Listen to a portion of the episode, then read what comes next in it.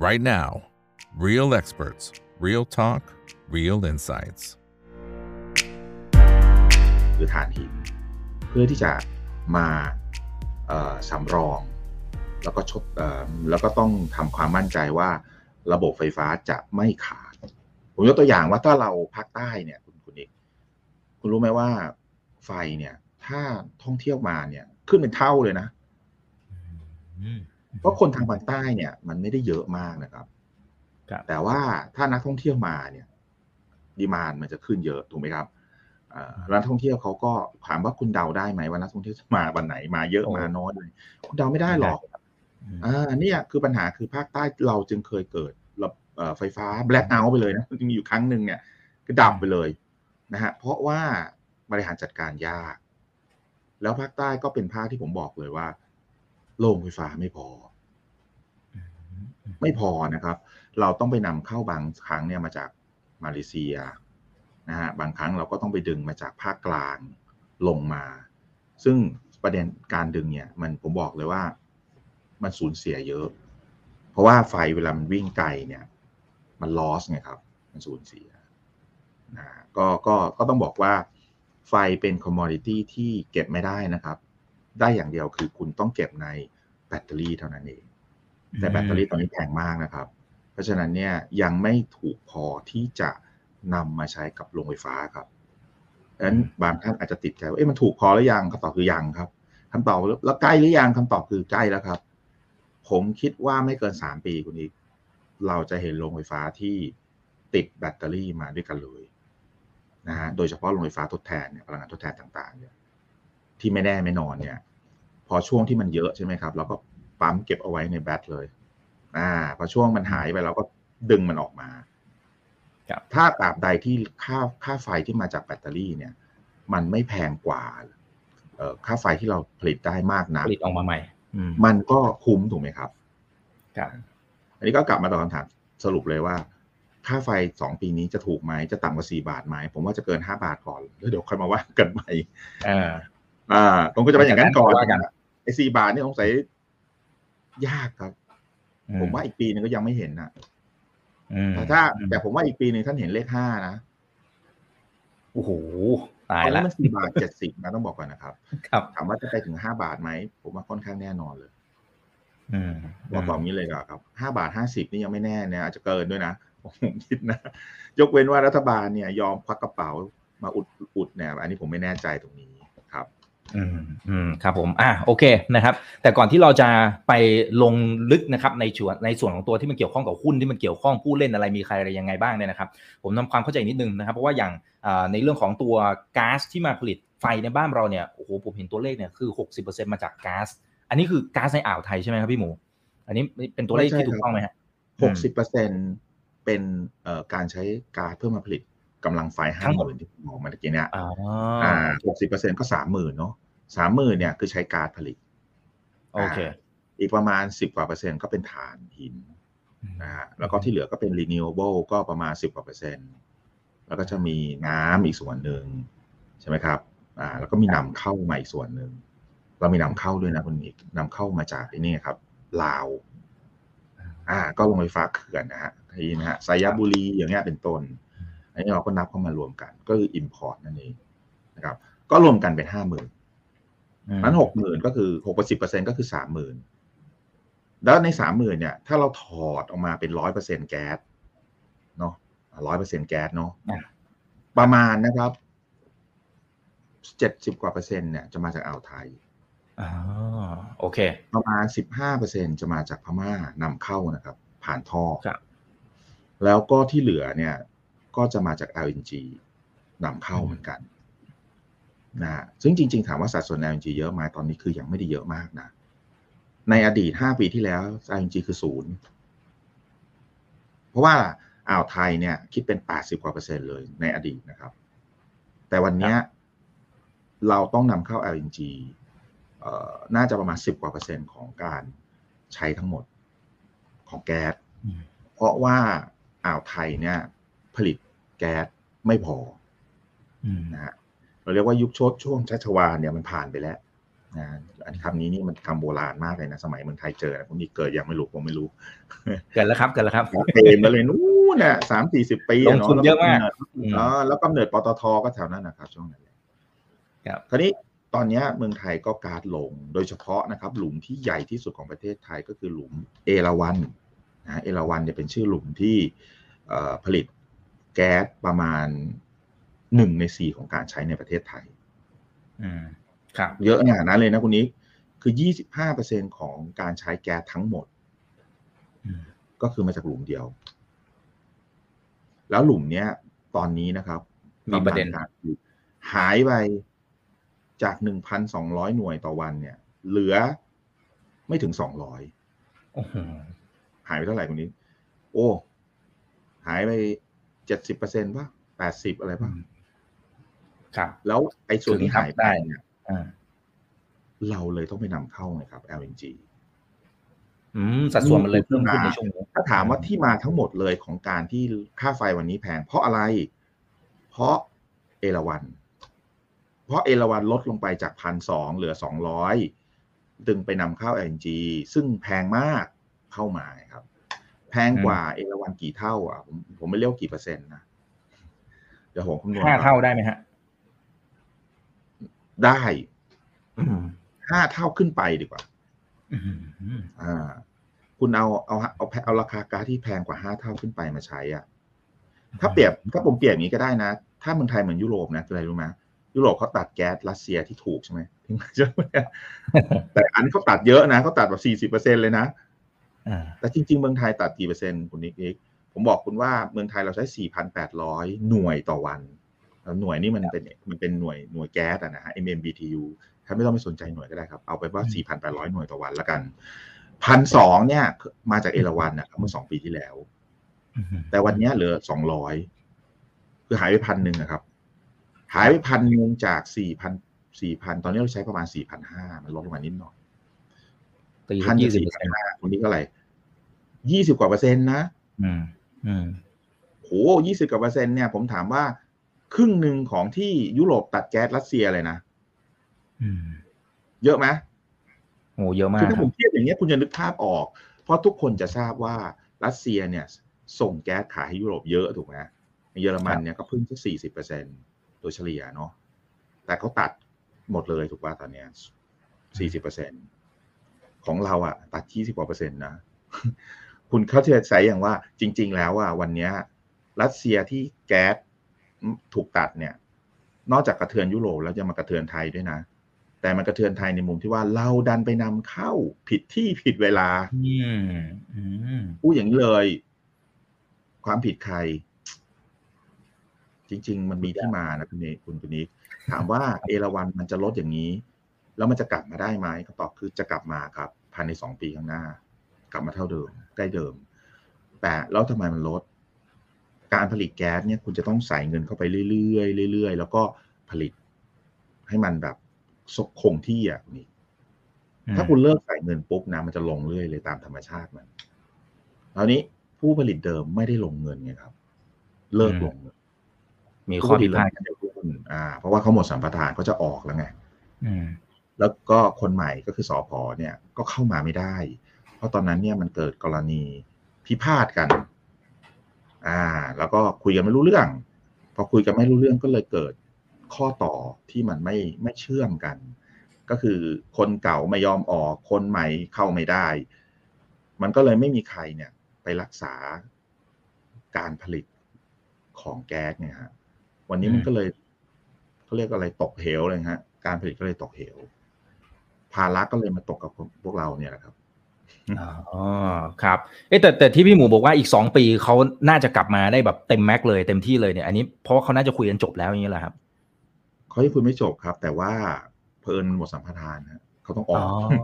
อกโอเคคือโอจเคริงๆเนี่ยเขาเขาก่อนสองหมดสัมปทานมันต้องมันต้องปล่อยให้คนใหม่เนี่ยเขามาสำรวจมันนู่นนี่นั่นอะเขาจะได้รู้ว่าต้องทำอะไรใช่ไหมคนนี้ปรากฏว่าคุยกันไม่รู้เรื่อง จนกระทั่งหมดสัมปทานอะ คนเก่าถึงยอมออก คนใหม่ถึงจะได้เริ่มเข้าไป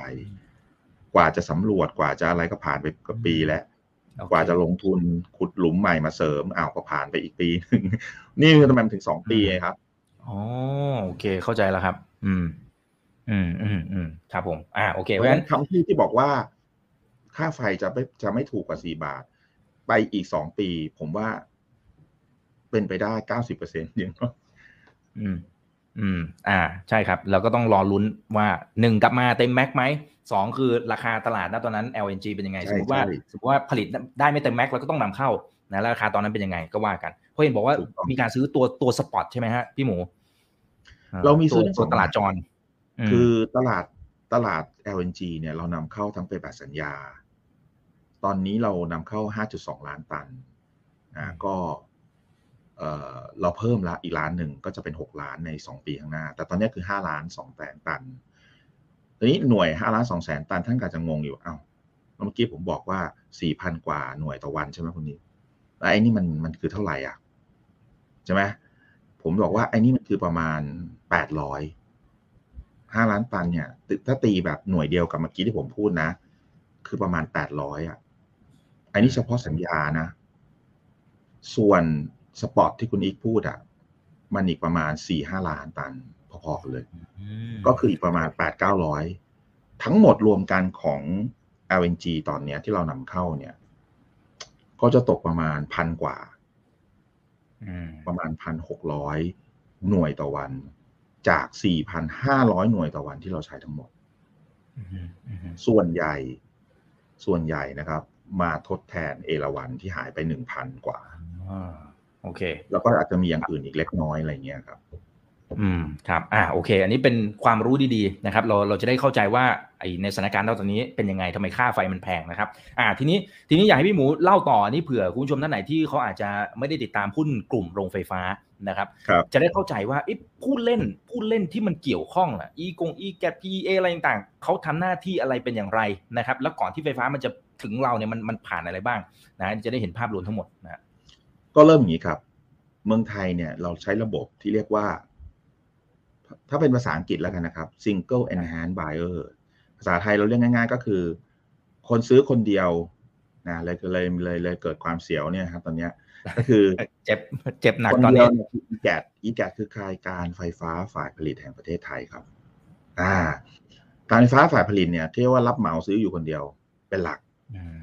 แล้วก็จะมีการไฟในประเทศไทยผู้ผลิตคือการไฟฟ้าฝ่ายผลิตถูกไหมครับ EGAT ครับแล้วเราก็จะขายไฟบางส่วนออกไปให้การไฟฟ้าภูมิภาคกับอะไรครับ การไฟฟ้านครหลวงถูกไหมฮะนครหลวงกับภูมิภาคเนี่ยก็คือเป็นเป็นอะไรเรียกว่าดิสติบิวเตอร์ใช่ไหมอ่าผู้แจกจ่ายอ่า ซื้อไฟมาไม่ได้ผลิต ซื้อมาจาก e g a t แล้วก็ไปส่งไปตามบ้านนะครับถ้านครหลวงก็กรุงเทพกับปริมณฑลถ้า ภูมิภาคก็ที่เหลือครับหมดเลยโอเคอ่า เวลาเขาย่อเขาก็ย่อ PEA เคยได้ยินไหมฮะอ่า Provincial Electricity Authority อะไรก็ว่าไปนะครับ อันนั้นคือภูมิภาค ก็มีภูมิภาคกับนครหลวงแล้วกัน เพราะฉะนั้นก็จะมีผู้ขายสองคนนะฮะแจกจ่ายเนี่ย ผู้ผลิตคนหนึ่งอ่าคือ e g a t คราวนี้นี่คือภาครัฐสามอันนี้ที่ผมพูดเนี่ยคือรัฐบาล คราวนี้พอเราขยับไปตรงกลางขยับไปอีกหน่อย ก็จะเป็นภาครัฐวิสาหกิจหรือกึ่งกึ่งๆอ่า ก็เรียกว่ามีความเป็นรัฐผสมเอกชนใช่ไหมอ่า พวกนี้คือใคร พวกนี้ก็จะเป็นผู้ผลิตไฟฟ้าที่แยกตัวออกมาจาก e g a t เมื่อ 20 กว่าปีก่อน ก็คือราชบุรีกับเอโกอืมราชบุรีกับเอโกเนี่ย เดิมเนี่ย ทรัพย์สินโรงไฟฟ้าเขาคือของ e g a t แล้ว 20 กว่าปีที่แล้วรัฐบาลก็ ตัดสินใจเนี่ยเอ่อคล้ายๆกับ private อะครับทำเอ่อเอาออกมาเป็นเอกชนบางส่วน ปัจจุบันนี้ e g a t นะครับ ก็ยังถือราชบุรีอยู่ 25%ถือเอโกอยู่ไปโทษ ถือราชบุรี 45 ครับ แล้วก็ถือเอโก25%เพราะฉะนั้น CEO ของราชบุรีกับเอโกก็จะถูกแต่งตั้งมาจาก e g a t อ๋อเสมอโอเคอืมอ่าเพราะฉะนั้นความการบริหารจัดการอะไรต่าง ๆ เนี่ย มันก็ยังจะ มีสไตล์ของเอกชนบ้าง ราชการราชการเยอะหน่อยอะไรอย่างแบบเนี้ยฮะประมาณเนี้ยเข้าใจอ่าจริงๆ ผมว่าถ้าใครถือหุ้นก็จะเข้าใจอะครับ แล้วก็ e g a t กับ e c o โทษไม่ใช่ e g a t นะฮะราชบุรีกับ e c o เนี่ย เป็นหุ้น ภาษาเราเรียกว่าหุ้นโบราณเนาะเอ่อหุ้นที่อยู่ในตลาดมาแล้ว20กว่าปีอืมอ่าซึ่งเราสมัยก่อนเราพูดโรงไฟฟ้าเราก็จะรู้จักแค่สองตัวเนี้ยเป็นหลัก ใช่ครับนะซึ่งสองตัวเนี้ย ก็จะเป็นโรงไฟฟ้าชนิดหนึ่ง ที่เราเรียกว่าโรงไฟฟ้าขนาดใหญ่นะฮะที่เวลาแบ่งออกว่าอะรัฐกึ่งรัฐเนาะกึ่งรัฐก็มีสองเจ้าเนาะคราวนี้เราขยับไปอีกอีกอีกอีกอันหนึ่งก็เป็นคราวนี้เป็นเอกชนละโอ้ยนี่เอกชนเยอะ ในตลาดทรัพย์เนี่ยเอกชนนี่มีหลายสิบบริษัทนะครับ สมัยก่อนเนี่ยเอ่อ sector ไฟฟ้าเนี่ย เล็กครับสามเปอร์เซ็นของตลาดหลักทรัพย์อะไรอย่างเงี้ย ทุกวันนี้เกินสิบแล้วฮะ ไปสิบกว่าเปอร์เซ็นต์แล้ว แล้วก็เวลาเราเรียงลำดับเนี่ยรับ Market Cap เราจากที่หนึ่งลงมาเนี่ย ไฟฟ้าน่าจะอยู่ใน top 10 ไม่ต่ำกว่าสามตัวอืมหนึ่งคือ Gulf อ่า แน่นอนอ่าอืมสองก็คือ EA เท่าที่ผมจำได้เร็วๆ เนาะแล้วก็จะมีลงมาก็ถ้าเป็นท็อปยี่สิบก็จะเป็น B กริมอะไรอย่างเงี้ยอืมนะก็ไล่ๆลงไปคราวนี้ภาคเอกชนเนี่ย เราก็จะมีการเริ่มคิดแบ่งใหม่ละโรงไฟฟ้าเนี่ยมันจะแบ่งเป็นสามถ้าตามขนาดแล้วกันนะครับ แบ่งเป็นสามอย่างครับขนาดนะฮะหนึ่งขนาดใหญ่ เราจะเรียกว่า IPP อ่าขนาดใหญ่คือเท่าไหร่เจ็ดร้อยเมกะวัตต์ขึ้นไป ขึ้นไปนะครับเจ็ดร้อยพันสี่สองพันสามพันอะไรก็ว่ากันไปอะครับ พวกเนี้ยก็จะเป็นโรงไฟฟ้าขนาดใหญ่ที่ขาย e g a t คนเดียว คนเดียวเลยไม่ขายใครเลย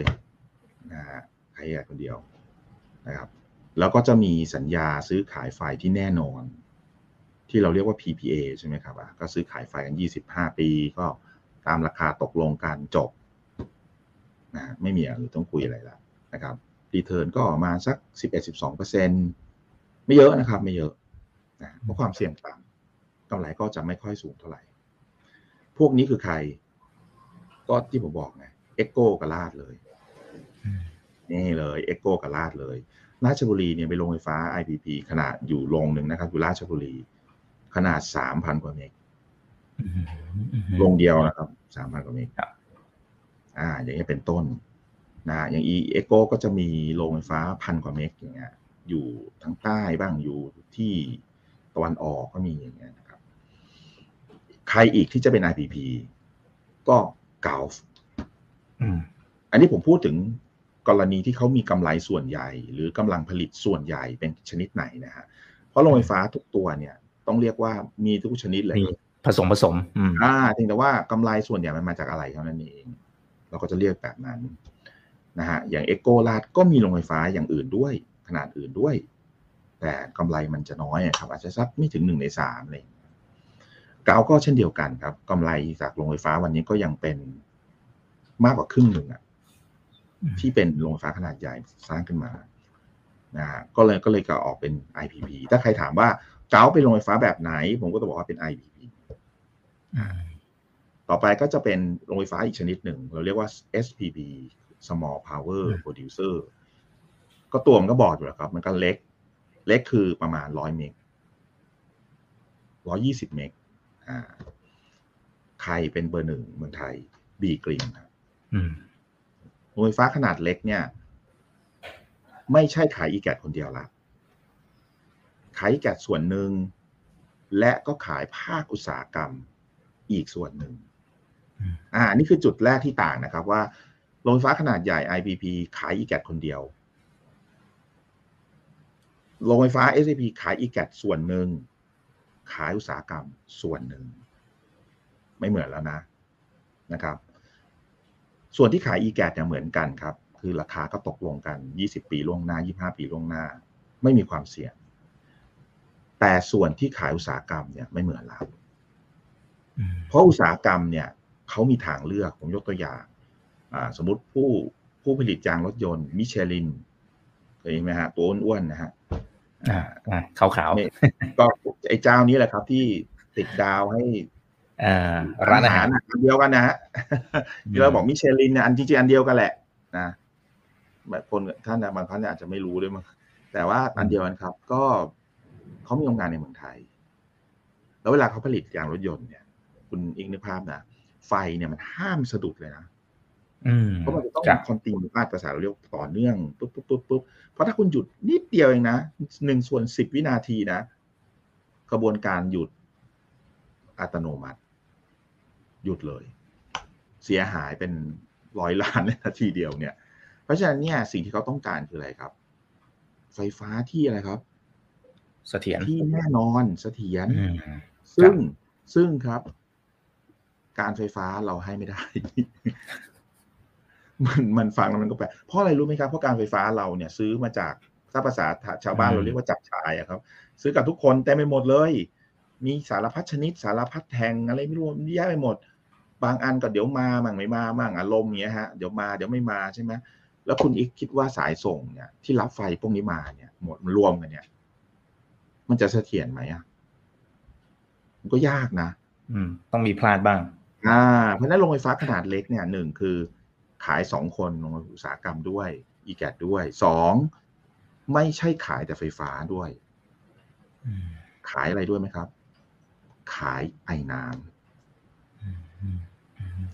โรงไฟฟ้าโรงงานอุตสาหกรรมเนี่ยทุกโรงเลยนะครับ จะมีบอยเลอร์ต้มน้ำแล้วก็ต้องใช้ไอ้น้ำเนี่ยไปทำการทำปั่นเครื่องเครื่องแมชชีนอะไรต่าง ๆ เครื่องจักรเพราะฉะนั้นเขาจะซื้อไอ้น้ำพวกนี้เข้ามา ซึ่งกำไรดีมากผมบอกเลย นี่คือตัวหลักเลยที่ทำให้กำไรของโรงไฟฟ้าขนาดเล็ก SCP เนี่ย มากกว่าโรงไฟฟ้าขนาดใหญ่ถึงสามเท่า เช่น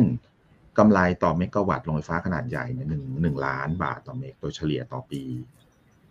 โรงไฟฟ้า SCP เนี่ยคือสามล้านบาทต่อเมกต่อปี ต่อเมกนะครับ และนี่เป็นคำอธิบายข้อหนึ่งนะครับที่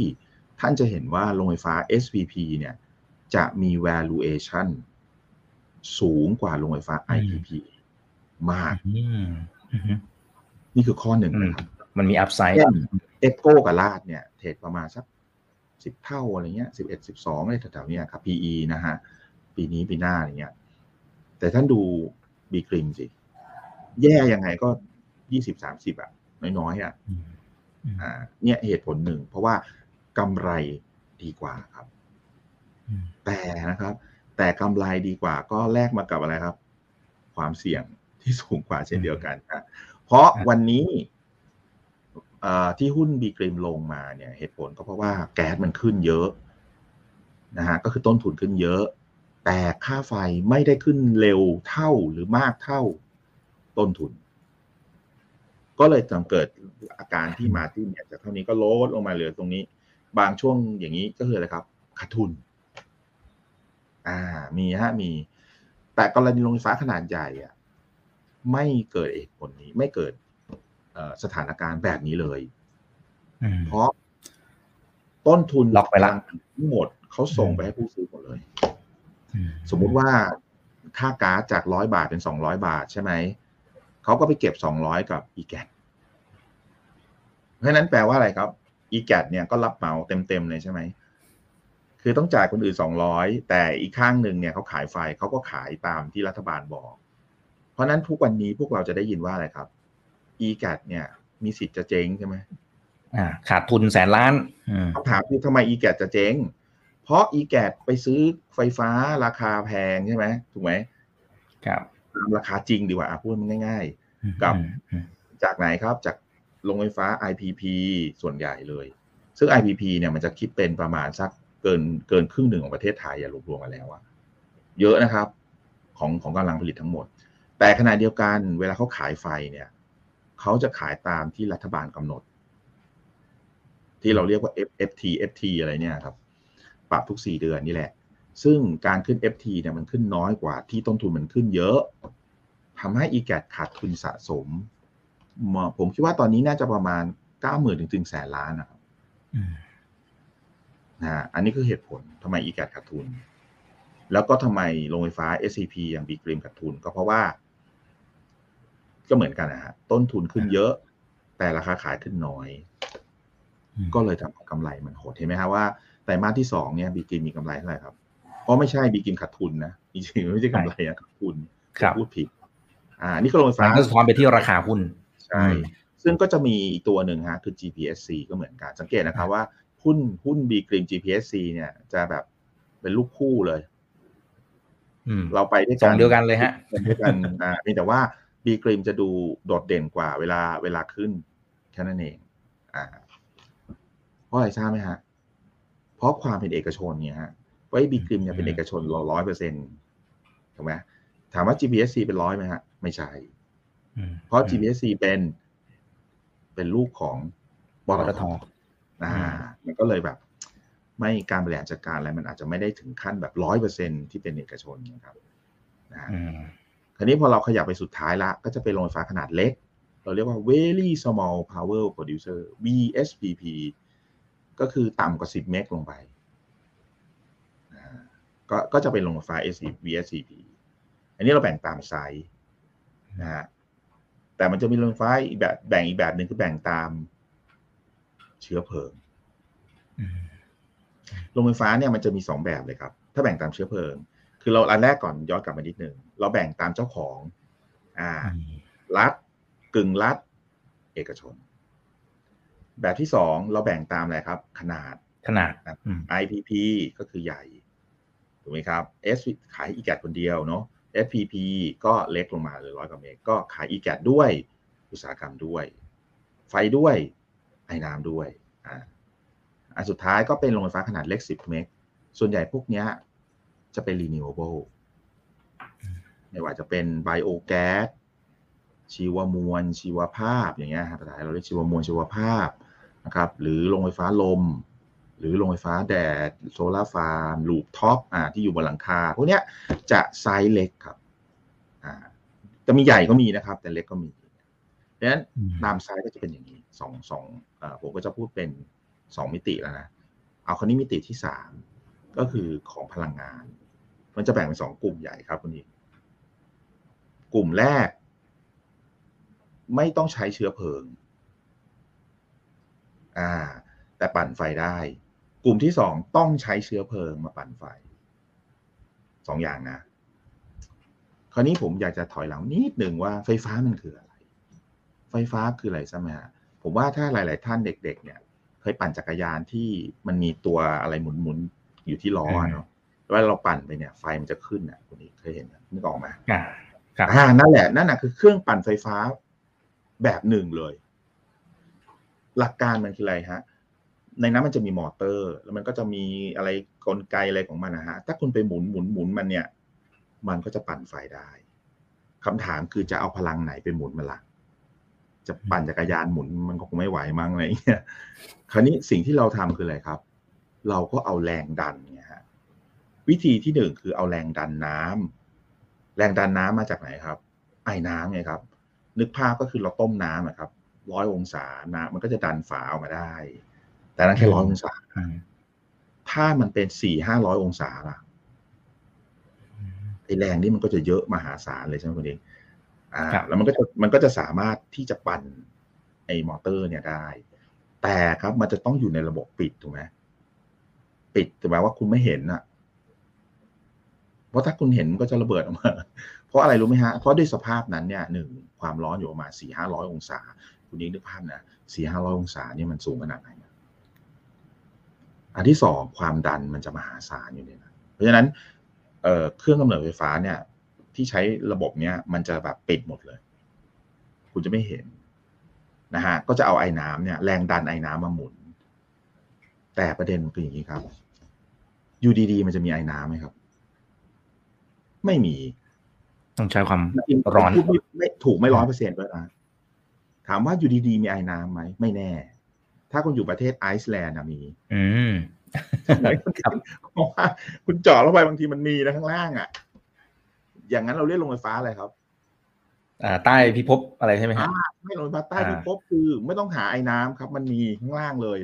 เราก็เอาเครื่องปั่นไฟอะเจาะลงไปข้างล่างเลยนึกหรือไปดูดไปดูดไอ้น้ำจากข้างล่างขึ้นมาปั่นข้างบนแทนก็ได้อะอย่างเงี้ยเราเรียกเครื่องลงมาเอ่อพลังงานไฟฟ้าใต้พิภพเพราะฉะนั้นถ้าผมบอกว่า พลังงานใต้ไฟฟ้าใต้พิภพเป็นโรงไฟฟ้าเพียงชนิดเดียวที่ใช้หลักการไอ้น้ำแรงดันไอ้น้ำปั่นไฟ แต่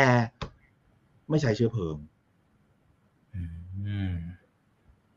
แปลกไหมเพราะฉะนั้น GO thermal หรือโรงไฟฟ้าใต้พิภพเขาจึงจัดเป็น renewable อืมอืมอืมอืมอ่าฟังดี ๆ นะฮะ แต่ถ้าคุณพูดถึงโรงไฟฟ้าชนิดอื่น เช่นแก๊สถ่านหินน้ำมันนะฮะ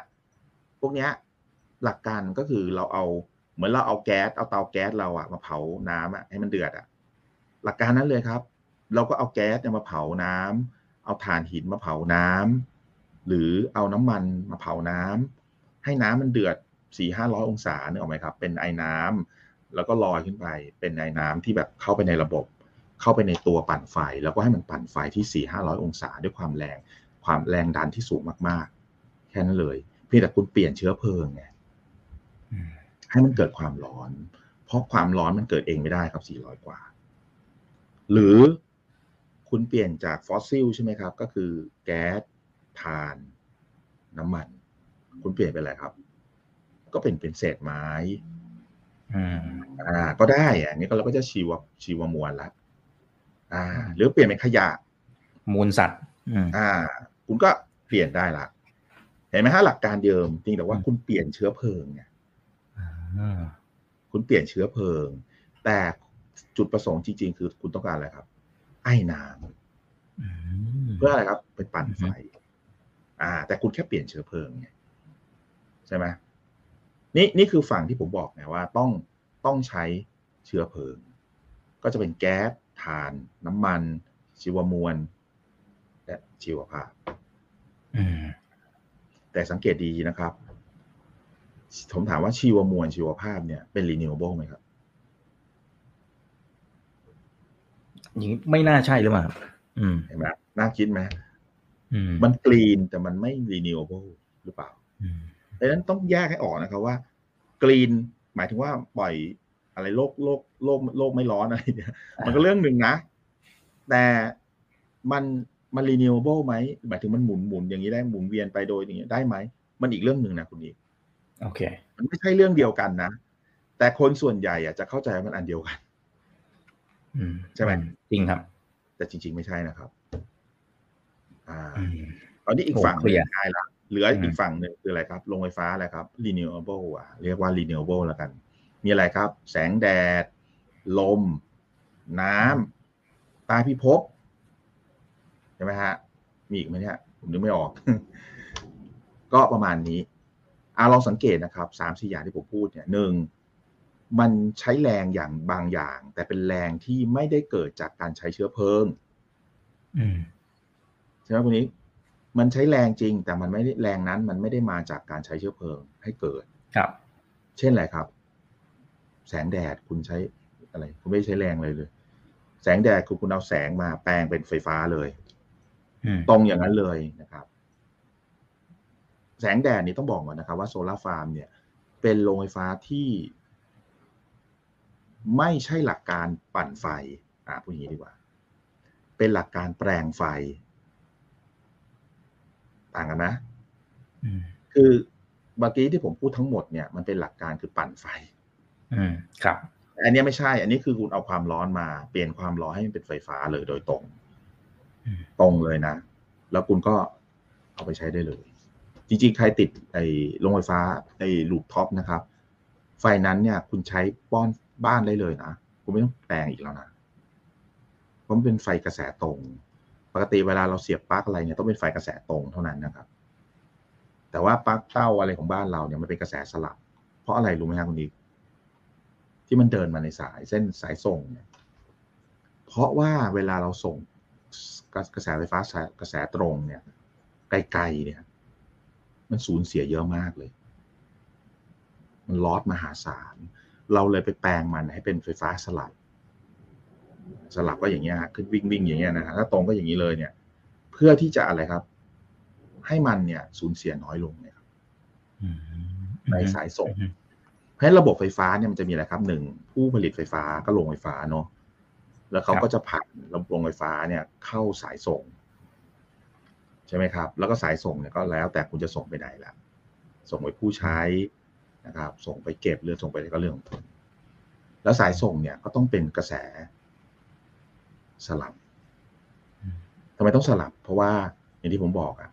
เพราะว่าสุดท้ายแล้วอะมันมันจะลอสเยอะถ้าเป็นกระแสตรง แต่ผมต้องบอกนะครับว่าทุกอุปกรณ์ที่เราใช้กันหมดในในเนี่ยไม่ว่าคุณดีจะใช้ตะเตารีดเครื่องซักผ้าอะไรพวกเนี้ยทุกอย่างเนี่ยมันเป็นกระแสตรงหมดนะครับแปลว่าไอ้ไอ้ไอ้บ้านเราเนี่ยมันคือมันมามันก็มันจะต้องแปลงจากสลับมาเป็นตรง แล้วถึงจะเข้ามาป้อนอุปกรณ์ได้ อันนี้ต้องเข้าใจอย่างนี้ก่อนนะฮะนั้นผมสรุปแล้วกันว่าโรงไฟฟ้าก็มีสองกลุ่ม ถ้าแบ่งแบบที่สามคือแบบเชื้อเพลิงใช่ไหม แบบฝั่งซ้ายอะฝั่งนี้ก็จะเป็นที่จะหลายใช้หลักการปั่นไฟก็คือใช้ไอ้น้ำมีเชื้อเพลิงมามาเป็นตัวป้อน อันนี้จะเป็นส่วนใหญ่ของโลก ผมเลือกไปอย่างหนึ่งอันหนึ่งคืออะไรรู้ไหมครับนิวเคลียร์อืมอ่า ครับคือข้อนี้ไหนนิวเคลียร์อยู่ฝั่งไหนครับ นิวเคลียร์ใช้หลักการไอ้น้ำไหมไม่ใช่คนละเรื่องเลย ไม่ใช่นะครับ นิวเคลียร์เป็น renewable ไหมอืมเคยมีคนถามไม่เคยครับ ไม่ใช่ครับอ่าแล้วก็ไม่ใช่แบบขวาไม่ใช่แบบแบบการ์ดด้วย แล้วก็ไม่ใช่แบบโซลาร์วินก็ไม่ใช่อีกนะอ่า เอาเอาแบบเนี้ยฝั่งนี้คือเอาพลังงานแปลงเป็นไอ้น้ำแล้วก็ปั่นไฟเนาะฝั่งนี้ก็เอ่อ ใช้แรงตรงเลย ไม่ว่าจะเป็นแรงน้ำแรงน้ำยังไงฮะนึกภาพนะฮะน้ำมันไหลไปแรงๆอะแม่โขงอย่างเงี้ย แรงมันเยอะใช่ไหมคุณคุณดิคุณก็เอาแรงนั้นมาปั่นเลย ตรงๆเลย อย่างเงี้ยเขาเรียกเขื่อนอะไรรู้ไหมฮะเขื่อนเขาเรียกภาษาอังกฤษเขาเรียกผมไม่รู้ภาษาไทยเขาเรียกอะไรมันไม่มีอะครับเขาเรียก run off river นะตรงๆเลยนะ run ก็วิ่งนะ off river นะตรงๆเลยนะคือวิ่งไปตามแม่น้ำเลย ก็คือใช้แรงของน้ำที่มันวิ่งไปตามแม่น้ำเลย อันเนี้ยส่วนใหญ่จะเป็นเขื่อนที่อยู่บนแม่น้ำใหญ่ ๆ เลย ที่แรงเยอะๆอะครับ อย่างเช่นแม่น้ำเจ้าพระยา อย่างเช่นแม่น้ำโขง เป็นต้น แต่มันมีเขื่อนไฟฟ้าอีกประเภทหนึ่งครับ ที่เล็กๆหน่อย แล้วไม่ได้ใช้หลักการนี้ แต่ใช้หลักการน้ำหล่นลงมาจากที่สูงนึกภาพไหมครับน้ำตกเลย อ่า น้ำตกเนี่ยเวลาตกลงมามันก็ยิ่งสูงก็ยิ่งแรงใช่ไหมคุณนี่อ่าอันนั้นอะ มันจะเป็นเขื่อน เราเรียกว่าโรงไฟฟ้าเอ่อกักเก็บ คือเราจะต้องสร้างเขื่อนขึ้นมาเก็บน้ำแล้วเราถึงเวลาเราก็ปล่อยมันลงมา ให้มันมาโดนไอ้เครื่องปั่นไฟเนี่ย แต่ถ้าอันที่เราจะเห็นบ่อยๆ เวลาเราไปเที่ยวนะคนนี้คืออะไรรู้ไหมครับ ลงไว้ไอ้ไอ้ไอ้ที่ปั่นอะไรนะ เป็นกังหันน่ะ ไม้อะที่โบราณน่ะที่เขาปั่นปั่นๆกันอ๋ออ่าอ่าครับงานมันครัก็บเหมือนกันนะจริงๆมันก็คล้ายๆนะ แต่ว่ามันมันไม่เร็วถึงขั้นปั่นไฟได้ไงอืมแค่นั้นเองนะฮะส่วนลมเนี่ยก็หลักการเดียวกัน ลมนี่ตรงๆเลยเห็นไหมครับว่าใบพัดมันหมุนไงหมุน อืมแต่ว่ามันก็มันก็ปั่นไฟอยู่ในตัวมัน ใช่ไหมครับเนาะเมื่อกี้ไอ้ใต้พิภพนี่ผมอธิบายไปแล้วอ่าก็จะครับผนิมวเคลียร์สุดท้ายละนิวเคลียร์อืมนิวเคลียร์คือโรงไฟฟ้าแบบไหนรู้ไหมครับผมต้องใช้คำว่าเป็นโรงไฟฟ้าปฏิกิริยา อ่า ถ้าผมแบ่งนะ แบบไอ้น้ำแบบใช้แรงอย่างเดียว ปั่นเนี่ย กับแบบปฏิกิริยาสามอย่าง แต่ว่าอย่างที่สามมีอย่างเดียวครับนิวเคลียร์อ่า เพราะว่าอะไรครับ เพราะว่านิวเคลียร์เนี่ยมันใช้หลักการแบบทางเคมีอะครับ ง่ายๆก็คือ คุณใช้ประจุประเจออะไรพวกนี้แล้วคุณก็ไปทำให้มันแตกตัว ง่ายๆอะฮะ แล้วมันก็จะปล่อยพลังงานออกมาอะไร นั่นคือหลักการของนิวเคลียร์ซึ่งมันจะซับซ้อนแล้วก็อันตราย นี่คือทำไมคนทั้งโลกเนี่ยกลัวโรงไฟฟ้านิวเคลียร์อืมอืมแต่มันถูกที่สุดนะครับครับ มันถูกมากนะครับ มันถูกมันเป็นหน่วยต่อหน่วยเนี่ย ถูกกว่าน้ำอีกอืมอ่า จริง ๆ ถามว่ามันถ้าไม่กลัวมันมันรั่วนะมันก็ไม่ได้ไปกระเทือนในสิ่งแวดล้อมแวดล้อมอะไรใช่ไหมคุณสร้างเขื่อนคุณก็ต้องไปอะไรนะ คุณก็ไปปิดทางปลากระโดดนะปลาวางไข่อะไรนะแต่ว่าถ้าเกิดอย่างไอ้นิวเคลียร์คุณไม่ได้ไปวุ่นวายกับใครเยอะแต่เพียงแต่ว่าเหมือนกับที่กรณีญี่ปุ่นฟุกุชิมะเนี่ย มันก็น่ากลัวเหมือนกันอืมทั้งหมดเนี่ย ถ้าใครฟังผมมาทั้งหมดเนี่ยจะเข้าใจแล้วอ่าไฟฟ้าคืออะไรครับอืมแค่นี้เลยปั่นปั่นเนี่ยนะฮะไม่ได้ปั่นหุ้นนะครับ ปั่นไฟนะฮะแล้วก็แล้วก็มันก็มีโรงไฟฟ้าแค่สามแบบที่นี่อะครับ แล้วอ่าทั้งหมดอยู่ในโอตเก็ตลาดเลยมันก็แค่เอาไปจับใส่กระบุงไหนแค่นั้นเองอะอืม แต่กระบุงนิวเคลียร์เนี่ยไม่มีครับอืมแค่นั้นเองก็ไม่ไม่ซ้ายก็ขวาเนาะแต่ส่วนใหญ่แล้วมันอาจจะมีทั้งสองอันรวมกันก็ได้เนาะเช่น e c o ครับก็มีทั้งโรงไฟฟ้าขนาดใหญ่ขนาดเล็ก ขนาดจิ๋ว EVSCP ก็มีนะฮะ Renew ก็มี น้ำก็มีมีหมดเลย แต่ว่าส่วนใหญ่ก็ยังเป็นกำไรที่มาจากโรงไฟฟ้าขนาดใหญ่ เราก็เลยเรียกว่ายังเป็น IPP อยู่ IPP company อย่างเงี้ยว่างั้นก็ได้ ก็ประมาณนี้นะฮะเพราะฉะนั้นจริง ๆ ถ้าใครสนใจไฟฟ้าเนี่ยมันมีแค่นี้เลยนะครับ ในโลกของไฟฟ้าเนี่ยหมดละที่เหลือคราวนี้เราก็ต้องมาคุยกันเรื่องของหุ้นเลยแค่นี้เลยครับว่าแต่ละตัว business model เขาไม่เหมือนกันบางตัวก็ไปไกลมากนะฮะนี่ใช่เผลอแป๊บเดียวนี้เราคุยกัน 45 นาทีนะครับอ่าแต่ว่าเดี๋ยวเดี๋ยวเอาในภาพตรงนี้ก่อนนะครับ อย่างไอตัว FT ที่มันกำลังจะขึ้นนะครับ หลักการพี่หมูเอ่อตัวเนี้ยมันกระทบกับประเภทที่มันเป็น SPP นะครับที่ที่พี่หมูอธิบายไปนะครับเพราะจริงๆมันก็มันก็เป็นทั้ง upside และบางทีจริงๆมันก็บางช่วงก็เป็น downside ด้วยนะเพราะโดยเฉพาะในช่วงนี้ในช่วงก่อนหน้านี้เห็นภาพชัดกว่าที่ต้นทุนมันเพิ่มขึ้นมาเยอะมากและ FT ยังไม่ขึ้น แต่ตอนนี้เริ่มขยับล้วทีนี้นี้อยากถามเพิ่มเติมสักเล็กน้อยตรงนี้หนะครับว่าไอไอหลักการของการขยับเนี่ยคือสมมติต้นทุนมันเพิ่มมาร้อยนะฮะแล้วขาที่มันขยับซึ่งพี่หมูอธิบายไปก่อนหน้านี้ บอกว่ามันขยับทุกทุกสี่เดือนถูกไหมฮะไอใช่ตัวค่า FT ที่มีการปรับ อะอย่างไอรอบล่าสุดเนี่ยนะครับ ก็ขึ้นมาสักหกสิบหกเออหกสิบแปดอะหกสิบแปดจุดหกหกสตางค์ต่อหน่วยนะครับ แต่ทีนี้ไม่ไม่น่าจะว่าโดยโดยหลักการพี่หมูมัน โดยสมมุติว่าต้นทุนมันเพิ่มมาร้อยอันนี้อันนี้เป็นตัวเลขมั่วๆก่อนนะครับ สมมติขึ้นมาร้อยปั๊บในท้ายที่สุด FT เนี่ยต่อให้มันจะขึ้นทุกๆสี่เดือน มันก็ต้องปักธงที่ร้อยหรือเปล่าฮะหรือไม่เกี่ยว มันมันยังไงฮะ มันคือแต่ว่ามันแค่ขึ้นตามรอบ มันเป็นอย่างนั้นหรือเปล่า เพื่อสะท้อนต้นทุนของผู้ประกอบการ ต้องเรียกอย่างนี้ก่อนว่าอืมรัฐบาลเนี่ย หน่วยรานรัฐเนี่ยเขามีวิธีในการคำนวณอยู่แล้วว่าครับอะสมมติสี่เดือนที่ผ่านมาอ่าต้นทุนทั้งระบบ ขึ้นประมาณเท่าไหร่ต่อหน่วยอืมอย่างรอบล่าสุดเนี่ย ก็คือเดือนสิบสิบเอ็ดสิบสองไอ้เก้าสิบสิบเอ็ดสิบสองใช่ไหมคุณนิดที่เราใช้กันอยู่วันเนี้ยอ่าไอ้ใช่ไอ้ที่เพิ่มมาหกศูนย์จุดหกแปดหกอะไรที่คุณพูดอะอ่ากันยาถึงธันวาเขาคำนวณมาจากอะไร เขาคำนวณมาจาก ค่าพลังงานเฉลี่ยที่ใช้ผลิตไฟ ที่จะขึ้นในสี่เดือนเนี้ยที่เขาคาดว่ามันจะขึ้น เขาก็จะมีสมมติฐานของเขาเนาะแก๊สขึ้นเท่านี้น้ำมันเท่านี้อะไรเงี้ยแล้วคิดกลับออกมาเป็นต่อหน่วยเท่าไหร่ หมายความว่าถ้าเขาขึ้น 68.6หน่วยอ่า0.686 บาทเนี่ยอ่าใช่ครับเขาก็จะต้องมีความฐานว่าอะ แก๊สจะอยู่ที่ราคาประมาณนี้ น้ำมันประมาณนี้อย่างเงี้ย แต่ถ้าสมมุติว่าความเป็นจริงอะ แก๊สมันขึ้นเยอะกว่านั้นละมันตอนนี้มันเป็นอยู่ ใช่ ก็แปลว่าหกศูนย์จุดหกแปดหกเอาไม่อยู่ อ่าประเด็นไม่พอแรกอืมประเด็นที่สองศูนย์จุดหกแปดหกเนี่ย ที่เขากำลังที่เพิ่งขึ้นเนี่ย มันแค่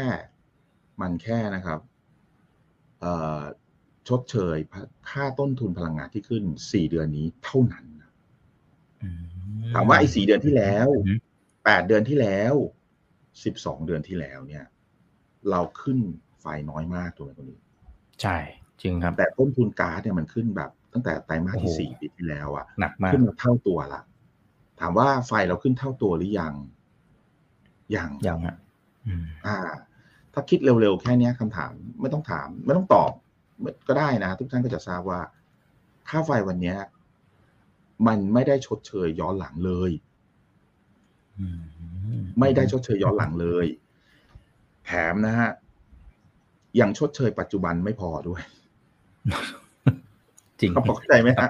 ก็แปลว่าอะสมมุติถ้าคุณเป็น e g a t ใช่ไหมเมื่อกี้ผมเกรินไว้แต่ต้นว่า e g a t ตอนนี้ลอสเยอะใช่ไหมก่อนหน้าเนี้ยแบกมาแล้วถึงวันเดือนเก้าปุ๊บ วันที่หนึ่งกันยาปุ๊บ e g a t มีลอสน่าจะประมาณแปดเก้าหมื่นล้านบาท คือสะสมมาไงแต่ที่แบบราคามันขึ้นน้อยกว่าต้นทุนอะ ที่ผมเล่าอะครับแล้วจากไปถึงเดือนสิบสองเนี่ย ที่เราขึ้นมา0.686เนี่ย e g a t จะขาดทุนน้อยลงไหม จากแปดหมื่นกว่าล้านเนี่ย หรือจะเท่าเดิม หรือจะมากขึ้นคำตอบคือมากขึ้นนะอืมเพราะอะไรอย่างที่ผมอธิบายไงฮะว่า สมมุติฐานที่เขาใช้ในการขึ้นค่าไฟ 0.686 เนี่ย มันน้อยกว่าความเป็นจริงตอนนี้อยู่อ่าเพราะฉะนั้นก็ตอบได้เลยว่า ถ้าเรากลับมาดูตัวเลขสิ้นปี e g a t น่าจะมีขาดทุนสะสมเพิ่มขึ้นครับอืมน่าจะแตะแสนล้านขึ้นไปอะไรเงี้ย ก็ว่ากันไปนะฮะอ่าครับ ครับ อ่า โอเค อันนี้ อันนี้เห็นภาพนะครับ เพราะฉะนั้น โดยเฉพาะถ้า SPP ก็คือ B Grim GPSC แหมต้องลุ้นเหมือนกันนะ ตอนแรกดูดูเหมือนจะเป็นข่าวดีซะด้วยซ้ำนะครับ ที่เขาขยับ FT ละ แต่พอฟังพี่หมูโอ้ make sense make sense ว่าต้องมีอีกขยักหนึ่งที่ต้องลุ้นเหมือนกันว่าไอ้ต้นทุนเนี่ยขึ้นมาแค่ไหนยังไงนะครับ อ่าทีนี้ทีนี้ผมมองในในภาพใหญ่ก่อนนะ เพราะเราคุยกัน 50นาทีแล้วนะครับเอ่อไอไอสามกลุ่มเอาเอาง่ายๆก่อนก็ได้ครับ แค่ IPP SPP เอ่อ VSPP เนี่ยนะครับไอตัว story narrative เวลาที่ จะเลือกลงทุนเนี่ยนักลงทุน 1 คือ keyword ดูอะไรบ้าง2ไอ key driver นะที่จะผลักดันแต่ละกลุ่มเนี่ยมันมีประมาณไหนเพื่อให้นักลงทุนเหมือนกับว่าเฮ้ยคอยตามเพราะบางทีเฮ้ยมันเกิดโครงการนี้ขึ้นมา เอ้ยขึ้น FT เอ้ยตรงนั้นตรงนี้ทีผลกระทบหรือผลบวกมันไม่ได้เกิดขึ้นทุกกลุ่มอ่าถูกไหมฮะอันนี้จะได้เห็นภาพตรงกันนะครับเอาอันแรกก่อนเลย ตอนนี้ค่าไฟครับแพงใครได้ประโยชน์สูงสุดอ่าเอาข้อแรกนี้ก่อนอืมก็คือโรงไฟฟ้า renewable โรงไฟฟ้าพลังงานทดแทน ไม่ว่าจะเป็นแสงแดดเป็นลมนะครับเป็นชีวมวลอะไรพวกเนี้ยเพราะว่าค่าไฟของเขานะครับผูกกับค่าไฟประเทศ เพราะฉะนั้นเวลา FT ขึ้นก็คือค่าไฟประเทศขึ้น เปรียบเสมือนนะครับ ราคาขายเพิ่มไงฮะอืมอืมแต่ถามว่าต้นทุนเขาขึ้นไหม ผมถามว่าโซลาร์ฟาร์มต้นทุนขึ้นไหมครับ หรือคุณอาจจะบอกว่าเฮ้ยอาจจะคนที่ขี่จักรยานไปนิดหเช็คดนไปเช็ดแผงเนี่ยมันนิดหน่อยค่าแรงขึ้นอันนี้อันนั้นก็อีกเรื่องหนึงแล้วนะ ผมไม่รู้แล้วนะแต่แต่ถามว่ามันไม่มีนัยยะอ่า ก็เรียกว่าได้กำไรเพิ่มห้าเปอร์เซ็นสิบเปอร์เซ็นอะไรก็หวานไปเลยแบบ ไม่ต้องทำอะไรเลยนะ แล้วก็เอ่ออย่างชีวมวลก็เหมือนกันนะเขาก็จะผูกกับค่าไฟประเทศนะฮะโดยที่ต้นทุนไม่ได้ขึ้น มันจะแตกต่างกับกรณีของ SCP โรงไฟฟ้าขนาดเล็ก โอเค ค่าไฟเนี่ยขึ้น ราคาขายขึ้น แต่ต้นทุนขึ้นเยอะกว่า อืม ใช่ มันก็เลยไม่ดีอะครับ แต่ว่ากรณีบีกริมเนี่ย เนื่องจากว่ารอบเนี้ยเอ่อเดือน9ถึง12 เนี่ย ค่าไฟมันขึ้น 0.686 ใช่ไหมครับ ในขณะที่ค่าพลังงานเนี่ย มันเอ่อสำหรับเขาเนี่ย มันก็ยังแบบสูสีอะ ก็ถือเรียกว่าไม่ติดลบอะติดลบก็น้อยนิดหน่อยอะไรเงี้ยถ้าเทียบกับที่ผ่านมานะ ที่ผ่านมาตั้งแต่ต้นปลายปีที่แล้วจนถึงเอ่อเดือนแปดเนี่ย margin เขาเลยอะติดลบเขาจุกอืมแบบสุด margin แบบนี้ใช่ไหมครับเขาก็ลงลงลงลงลงอย่างนี้จนมาถึงจุดเดือนเก้าเดือนเดือนเจ็ดเดือนแปดมันติดลบเลยครับ ติดลบนะอืมอ่า แล้วพอเดือนเก้าเดือนสิบใช่ไหม FT ขึ้นปุ๊บเขาก็ขึ้นมาอย่างนี้ แต่ปรากฏว่าแก๊สขึ้นต่ออีก ถ้าถามผมตอนนี้อยู่ประมาณอย่างนี้มันเยอะแยะดังนั้นคุณจะสังเกตว่าโอเคหนึ่งหุ้น rebound แต่ครับแต่มันไม่ไปไหนอยู่นิ่งๆ แล้วมันไม่ไปละอ่าอืมนั้น FT ขึ้นเอาแรกเลยนะฮะ คนที่ได้คือลมแดดใครไหมฮะ EA เห็นไหมฮะ EA เนี่ยโอ้โหวิ่งอืมวิ่งจะร้อยแล้ววิ่งกระฉูดเลยกันกุลขึ้นไหมฮะขึ้นครับ อ่าเห็นไหมฮะ อันเนี้ยตัว big player ที่แบบ เอ่อแล้วก็อีกตัวนึงนะฮะ SSP ไม่ใช่ SPP นะครับ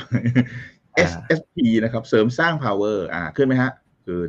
ขึ้นครับนะครับขึ้นจากโลแล้วกันอะนะครับอะเอาแบบสามตัวเห็นเห็นเลยนะ กลุ่มนี้นะ อ่า คราวนี้ TPCH นี่ล่าสุดก็เพิ่งขึ้น เพราะเป็นชีวมวลอืมครับอ่าอีกกลุ่มหนึ่งที่ค่าไฟแพงเนี่ย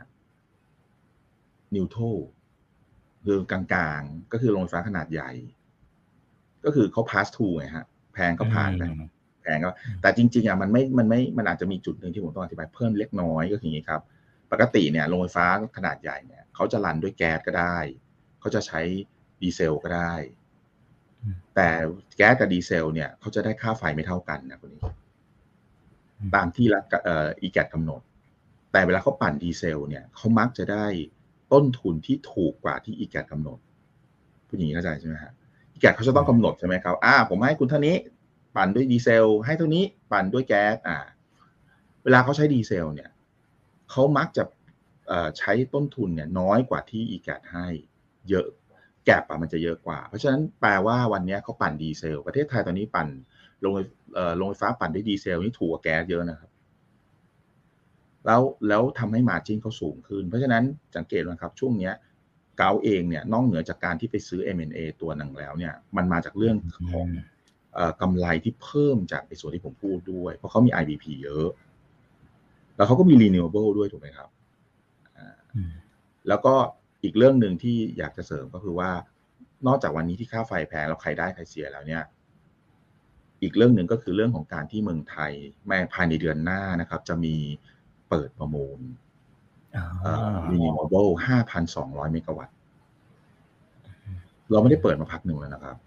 แล้วการเปิดรอบนี้เป็นการเปิดครั้งแรกในรอบหลายปีของโรงไฟฟ้าลม1,500เมก ซึ่งโรงไฟฟ้าลมเนี่ยหลายท่านคงคงอาจจะทราบว่าลองนึกภาพนะครับว่า ท่านต้องมีที่ดินที่เหมาะสมเท่านั้น ไม่ใช่มีแค่ตังค์นะครับ ถึงจะทำได้ เพราะอะไรครับเพ ราะถ้าที่ท่านไม่มีลมหรือลมไม่ต่อเนื่องนะไม่สม่ำเสมอใช่ดังนั้นคนที่จะทำวินฟาร์มได้มักจะเป็นคนเก่า หรือเป็นคนใหม่ที่เตรียมตัวมานาน ก็บอกได้เลยครับ กันกุลเกา EA นะฮะเนี่ยคุณดูเลยหุ้นขึ้นหมดเลย SSP ด้วย เพราะนั้นสามสี่บริษัทที่ผมพูดเนี่ย นอกจากเด้งหนึ่งที่ได้มาจากอะไรครับ ค่าไฟแพงถูกไหม FT เด้งสองก็จะมาจากบิดด้วยอ่าแล้วเกาเนี่ยมีเด้งสามอยู่นะเพราะเด้งสามคือไอ้นี่ไงครับ มาจิ้นที่สูงขึ้นจากการปั่นด้วยดีเซล แทนที่จะเป็นแก๊สอีก มีสามเด้งเลยนะ แล้วมีเด้งสี่คืออะไรครับ ซื้อโรงไฟฟ้าใหม่อ่าเพราะนั้นแปลกใจครับ เดี๋ยวท่านจะเห็นเก้าสิบหกสิบาทภายในเนี่ยผมว่าไม่ถึงเดือนหนึ่งหรอกแล้วก็หกสิบาทแล้วอ่าแล้วก็ต้องมาดูกันต่อไปว่าตลาดจะเอาอยัางไงต่อแค่นั้นเอง อันนั้นก็เป็นอีกอีกเรื่องหนึ่งส่วนโรงไฟฟ้า SCP ต้องระวังนิดนึงนะครับช่วงนี้เพราะว่าเราไม่รู้ว่าราคาก๊าซเนี่ยมันอยู่ตรงไหน แต่ว่าเอาล่าสุดแล้วกันนะครับ ว่าก๊าซมันลง เนื่องจากว่ายุโรปเนี่ย ออกมาตรการแคปราคาก๊าซกับไอตัวไฟฟ้าก็เลยทำให้แก๊สลงนะฮะอ่าพอแก๊สลงปุ๊บเนี่ย มันก็จะดีกับ SCP นะอ่าเพราะฉะนั้น SCP เนี่ยผมว่ามันอาจจะมีช็อตสองถ้าราคาก๊าซไม่ดีกับพอีกเท่าไหร่นะ ผมว่าเขาจะมีช็อตสองก็หมายความว่าเขาจะทะลุกลับขึ้นไปได้ อย่างเช่นบีกริมก็จะทะลุสี่สิบได้อะไรอย่างเงี้ย GPSC ก็อาจจะไปเจ็ดสิบอะไรอย่างเงี้ยเป็นไปได้นะครับ เพราะฉะนั้นต้องเรียกว่ากลุ่ม SCP เนี่ยเป็น wild card แล้วกันนะ เป็นการลงทุนที่เรียกว่า high risk แต่อาจจะ high return กว่า แต่ถ้าท่านเอาแบบชัวร์ๆนะ renewable ก่อน เพราะ EA เนี่ยก็มี EV ด้วยนะ ถูกไหมครับ ใช่ S curve ของเขา เขาจะมีสตอรี่เยอะมากเลยตอนที่อะไรครับหนึ่งอ่าเรื่องไฟฟ้าแพงบิดบิดดิ้งไอ้โรงไฟฟ้าใหม่ใช่ไหมครับ แล้วก็จะมีเรื่องของ EV อีกที่จะส่งมอบโอ้นั้น EA รอบเนี้ยผมว่าถ้าท่านไม่ซื้อตรงนี้แปดเก้าสิบาทนะ ผมว่าต่อไปมันคงไม่กลับมาลงไม่ให้ท่านซื้อแล้วอะช่วงนี้เป็นช่วงสุดท้ายของการไว้อะไรที่แปดสิบกว่าบาทครับ เอาจริง ๆ ผมว่าอย่างนั้นเลยนะเพราะคุณสังเกตหุ้นเขาเนี่ยเวลาพักพักนานๆแล้วเนี่ยยกทีเดียวเนี่ยอย่างนักทุนนี้ไม่ได้ซื้อราคานั้นอีกเลยนะอืมใช่ครับ ยาวเลย ยกเว้นอะไรครับ ยกเว้นคุณเกิด panic sell แบบอะไรอะแบบมีนาสองศูนย์นะฮะที่โควิดเอออะไรอย่างนั้นอะแต่แต่คุณคิดว่ามันจะเกิดหรือเปล่าอะ ผมก็ไม่รู้นะอะไรเงี้ยแต่ผมคิดว่าไม่นะ เพราะฉะนั้นก็ก็แนะนำครับ EA เนี่ยเป็นหุ้นที่เอ่อผมคิดว่ามีเครื่องจักรในการที่จะทำให้กำไรเนี่ย หลายตัวมากเลย แล้วก็ราคาหุ้นก็พักฐานที่แปดเก้าสิบาทมานานพอสมควรแล้วฮะกับเกาเนี่ย ผมว่าก็แข่งๆกันนะเนาะนะฮะเจ้าของสองสามบริษัทนี้เขาก็แข่งกันติดฟอปอะเนาะครับใช่ครับใช่ไหมรวยมหาเศรษฐีนะแต่แต่เขาเจ้าโปรเจกต์จริงคิดอะไรได้ตลอดเลยฮะน่าสนใจ แล้วเขาก็แบบเป็นแบบโอ้โหเอกชนเจ้าของจริงๆเนาะองโตพนัวมากเนาะ เขาก็ติดฟอปเราก็ติดหนี้กันไปนะ พวกเรา ครับอ่าเดี๋ยวชวนคุยประเด็นอีกประเด็นหนึ่งแล้วกันนะครับอ่าโอ้จริง ๆ ประเด็นมันเยอะมากนะครับเอ่อเช่นตอนตอนก่อนหน้านี้ครับ พี่หมูเราจะเห็นว่าโรงไฟฟ้าหลาย ๆ โรงเนี่ยอ่าแม้กระทั่งตอนนี้นะจริง ๆเขาก็ยังเริ่มขยับขยายไปต่างประเทศมากขึ้นนะครับอ่าเวียดนามฮะญี่ปุ่นมีพักหนึ่งเลยฮิตมากๆเลย มันมันสะท้อนให้เห็นโอกาสอะไรแล้วจริง ๆ ในมุมของของพี่หมูคิดว่ามันเป็นโอกาสหรือความเสี่ยงมากกว่ากัน โอกาสครับ คือญี่ปุ่นเนี่ย phase ของความน่าสนใจมันผ่านไปแล้วเหมือนเมืองไทยอะครับ โซล่าเนี่ย จากเมื่อก่อนแปดบาทสิบาทต่อหน่วยเนาะวันนี้เหลือสองบาทแหละญี่ปุ่นก็เหมือนกันนะครับ ตอนนั้นก็ตอนนี้ก็เป็นอย่างนี้แล้ว เพราะฉะนั้นตอนนี้ถ้าใครบอกว่าไปทำโรงไฟฟ้าญี่ปุ่น ผมตอบเลยนะครับ ไม่ดีครับ return ไม่ดี มีแต่เมกมีแต่กำลังผลิต แต่ไม่มีกำไรมากนักท่านลองสังเกตดูสิครับ โรงไฟฟ้าหรือบริษัทไหนก็ตามที่มีเป็นเจ้าโปรเจกต์ของโรงไฟฟ้าที่ญี่ปุ่น ท่านเคยเห็นบริษัทไหนที่กำไรดีๆไหมครับลองไปสังเกตดูนะครับ อย่าไปสนใจเมกะวัตต์ครับสนใจกำไรครับแต่ถ้าเป็นเวียดนามเนี่ยไม่แน่ เพราะเวียดนามเนี่ยเขายังอยู่ใน phase ที่กำลังเติบโตประเทศเนี่ยแบบกลัวไฟไม่มีพยายามที่จะผลักดันเปรียบเสมือนเมืองไทย 20 ปีที่แล้วอะไรเงี้ยดังนั้นเนี่ยเขายังยอมที่จะให้ค่าไฟดีในระดับหนึ่ง ดังนั้นคนที่เข้าไปเนี่ยก็ยังสามารถทำกำไรได้เป็นเรื่องเป็นราว เพราะฉะนั้นผมบอกว่าถ้าการเติบโตตอนนี้ไปประเทศอื่นๆ เวียดนามถือเป็นประเทศที่ใช้ได้ดีนะครับ แล้วก็เขาก็มีแผนที่จะประกาศ PTP ฉบับใหม่ ก็โดยสรุปว่าถ้าเป็นต่างประเทศเนี่ยคุณต้องดูประเทศ แต่เวียดนามเนี่ยเป็นเป็นเป็นหนึ่งในประเทศที่ดีประเทศอื่นๆ ผมคิดว่ามันกลางๆนะคุณนี่อย่างเช่นไต้หวันเกาหลีใต้ นะครับหรือไปอย่างเขมรอะไรเงี้ย เพราะว่าประเทศเหล่านี้ส่วนใหญ่แล้วอะค่าไฟมันจะไม่ค่อยสูงรีเทิร์นมันจะไม่ค่อยดีกำไรมันก็จะไม่ได้ค่อยน่าสนใจมากนักอะไรเงี้ย ถ้าเทียบกับการไปลงที่เวียดนามอะไรเงี้ยเพราะฉะนั้นโรงไฟฟ้ารีนิวเนี่ยต้องบอกว่าต้องถูกที่ถูกเวลาด้วยแล้วก็ต้องถูกชนิดโรงไฟฟ้าด้วย คุณจะได้กำไรที่ดี เพราะฉะนั้นเนี่ย มันต้องเป็นวิสัยทัศน์ของผู้บริหารครับ อืมครับ โอ้อันนี้เห็นภาพเห็นภาพเข้าใจเลยนะครับอขอประเด็นสุดท้ายนะครับสำหรับคลิปนี้นะฮะความเสี่ยงบ้างนะครับพี่หมูคือเราจะเห็นว่าหลาย ๆ ครั้งในมุมของนักลงทุนนะครับเรื่องของบอลยิวเนี่ยเวลาที่มันกระตุกทีหนึ่งเอ้ยมันก็มีผลต่อกลุ่มนี้อยู่เหมือนกันนะครับแล้วก็เรื่องของภาระหนี้สินไม่แน่ใจนะครับว่าอย่างกลุ่มนี้ผมก็เชื่อว่าส่วนหนึ่งเนี่ยเขาสามารถที่จะกู้ได้นะเพราะธนาคารเองเขาก็ยินดีที่จะปล่อยกู้อยู่แล้วนะเพราะเห็นแคชฟลูอะไรว่าไป แต่ตอนนี้ดอกเบี้ยมันขาขึ้นนะ พี่หมูตรงนี้มันมันกระทบแค่ไหนขอสองประเด็นสุดท้ายตรงนี้ดอกเบี้ยขาขึ้นเนี่ยข้อแรกเลยนะครับ ส่วนใหญ่เนี่ยบริษัทพวกนี้เขาจะปล่อยเขาจะ fix ดอกเบี้ยที่โดยการออกบอลหรือไม่ก็ไป swap อะไรต่างกัน fix เป็น float float เป็น fix อะไรของเขาอะเพราะอะไรรู้ไหมฮะ เพราะว่าพวกนี้จากการที่เขามี PPA หรือรายได้ หรือหรือกระแสเงินสดที่แน่นอนในอนาคตถูกไหมครับ เขาสามารถที่จะเอาสิ่งเหล่านี้ไปยื่นกับแบงก์ เราขอ swap หรือว่าเราไปออกบอลเพราะเขาจะมีเงินแน่นอนในการที่จะมาจ่ายดอกเบี้ย กับเงินต้นในอนาคตถูกไหมครับซึ่งจะแตกต่างกับธุรกิจอื่น ๆ ที่คุณไม่แน่ใจ อย่างเช่นโรงกันอย่างเช่นบริษัทอื่น ๆ เนี่ยคุณคุณก็ไม่รู้ว่าเศรษฐกิจไม่ดีเขาอาจจะเซเซไปเยอะใช่ไหมแต่ไฟฟ้าเนี่ยมันจะไม่ค่อยเกิดนั้นตอบว่าถ้าดอกเบี้ยขึ้นเนี่ย ในเชิงของกำไรแล้วกันนะครับค่าใช้จ่ายทางดอกเบี้ยเนี่ย มันมันไม่ได้ขึ้นเยอะมาก เพราะว่าส่วนใหญ่เขาฟิกเลนไปแล้วโอเคไม่ใช่เขามีหนี้น้อยนะครับ มันคนละมันคนละประเด็นกันนะคนนี้ อ่า ประเด็นที่สองคือเพราะว่าเขาเอาเอาเอาสิ่งเอาเอาเอาไอ้ไอ้ดอกเบี้ยเนี่ยที่เป็นเงินออกใช่ไหมไปแมทช์กับเงินเข้าไงเพราะเขาจะรู้ประมาณนั้นมันความสูงก็เลยไม่ค่อยสูงใช่ เพราะฉะนั้นอันนี้คือข้อที่สองนะครับ แล้วก็ข้อที่สามก็คือว่า หลายหลายคนชอบพูดอย่างนี้ครับว่าอุ้ยดอกเบี้ยขึ้นเนี่ย คุณพูดไฟฟ้าจะไม่ดี อืมใช่ครับ แต่ไม่ได้คุณเป็นแบบนั้นแล้วแล้วทำให้ค่าใช้จ่ายดอกเบี้ยขึ้นมันไม่ดีไม่ใช่นะแต่มันเป็นเพราะว่าเขามองว่าไอ้ตัวไอ้ตัวดิสคาวไงคุณคุณดิอ่า เวลาเขาคิดแบบกระแสเงินสดแล้วก็มา DCF คิด DCF ใช่ไหมย้อนหลังเนี่ย แล้วถ้าข้างล่างมันเลทมันขึ้นไงคุณก็จะเหมือนกับตัวก้อนนี้คุณจะน้อยลงถูกไหมคุณนี้ ใช่ครับ เขาจะคิดแบบนี้ แต่ผมจะให้ไอเดียแบบนี้ครับ ผมว่านั่นเป็นความคิดที่ล้าสมัยมากเลยทำผมนะทำไมรู้ไหมครับคุณอีกเพราะว่าคุณลองสังเกตดูนะหุ้นปัจจุบันโดยเฉพาะหุ้นไฟฟ้าเมืองไทย เกือบทุกตัวที่ได้รับความนิยมคือหุ้นโกรดอืมโอ้โปรเจกต์เยอะอืมแต่คนที่ไม่มีโปรเจกต์คนที่ไม่เติบโต ต่อให้จ่ายดีเวเดนเยอะนะครับ คุณเขาก็จะไม่ได้ valuation เยอะ ใช่ครับ อ่าผมยกตัวอย่างเลย อันที่เป็นแฟกต์บอกว่าผมพูดได้เนาะอย่าง SPCG เนี่ย ไม่มีการเติบโตอีกเลย PE เขาอยู่แปดเท่าอะ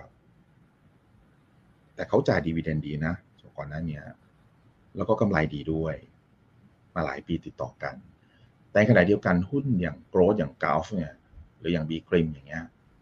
โอ้โหก็ไปดูดีเวเดนยิวก็ดิผมจำไม่ได้อะสองเปอร์เซ็นต์มั้ง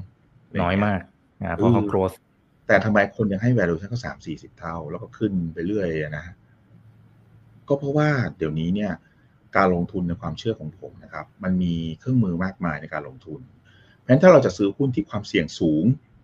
เราต้องซื้อเพราะ capital gain เป็นหลัก ไม่ใช่ dividend yield dividend yield เรียกของแถม เพราะอะไรฮะ หุ้นเนี่ยลงวันเดียวก็หมดดีเวเดนแล้วครับบางทีเกินด้วย จริงเพราะฉะนั้นใช่คุณไปคุณอย่าไปคิดอย่างนั้นเลยครับ เพราะหุ้นมันไม่นิ่งแบบขนาดนั้นถูกไหมครับแล้วคุณคิดแบบแบบพันธบัตรก็ไม่ได้นะคุณอีกแบบพันธบัตรคิดไงฮะ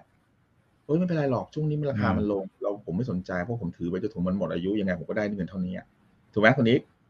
ใช่ครัถ้าบถ้าไอ้ผู้ออกมันไม่เจ๊งนะแค่นั้นเองอืมแต่หุ้นได้คิดอย่างนี้ได้ไหมไม่ได้ สมมติคุณบอกไม่เป็นไรถือไปเรื่อยๆแล้วตอนนี้หุ้นลงไม่เป็นไร มันอาจจะลงไปเรื่อยๆ จนถึงอีกสิบปีมันไม่กลับมาเลยก็ได้นะผมไม่มีใครตอบคุณได้อะดังนั้นเนี่ย ผมแนะนำนะครับ ว่าการลงทุนตอนเนี้ย อย่าไปมองการลงทุนเพราะดีเวเดนเป็นหลักยกเว้นคุณไม่สนใจเลยว่าหุ้นเนี่ย มันจะขึ้นจะลงจะอะไรช่างมันคุณถือไปเลยสิบปียี่สิบปีกิน dividend อย่างเดียว อันนั้นมันก็เรื่องของของของหลายๆท่านนะครับ แต่ในมุมของผมตอนนี้การลงทุนคือการสร้าง capital wealth เนี่ยก็คือ capital gain เป็นหลัก แล้วก็ dividend เป็นรองนะ capital gain ก็ต้องมาจาก growth เป็นหลักนะแล้วก็ profitability หรือการความสามารถในทางทำกำไรเนี่ยเป็นรอง หลักการก็จะประมาณนี้ครับ กับโรงไฟฟ้านะครับ อืมครับอ่าเอาละฮะ ก็เป็นความรู้ที่ดีมากๆ แล้วก็คุยกันสนุกๆแบบนี้เป็นประจำนะครับ แล้วเดี๋ยวไตรมาสถัดๆไปนะครับก็จะเรียนเชิญพี่หมูเข้ามาให้ความรู้กับพวกเราเพิ่มเติม แต่ถ้ามันมีเรื่องอะไรที่เกี่ยวข้องก็เชิญแน่นอนอยู่แล้วนะครับ วันนี้ขอบคุณมากครับพี่หมูนะคครัรับบครับผมโอกาสสวัสหดีน้าขออนุญาตครัเรียบนเชิญใหม่นะครับครับอย่าลืมไปทบทวนความรู้ดีๆ จากพี่หมูด้วยนะครับ นี่คือไรนาบายอิบันพศทุกเรื่องที่นักทุนต้องรู้ ฝากกดไลค์กดแชร์เยอะๆ YouTube อย่าลืม Subscribe TikTok แล้วก็มีแล้ว Open Line Chat เราก็มีแล้วเรามีให้ทุกช่องทางนะครับ ไป Follow กันได้ วันนี้ลากันไปก่อนครับ สวัสดีครับ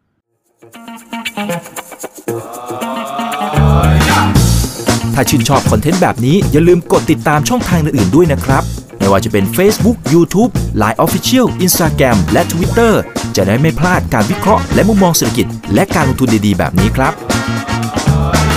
อย่าลืมนะครับว่าเริ่มต้นวันนี้ดีที่สุด ขอให้ทุกท่านโชคดี และมีอิสรภาพในการใช้ชีวิต ผม อีกบรรพฒนาเพิ่มสุขครับ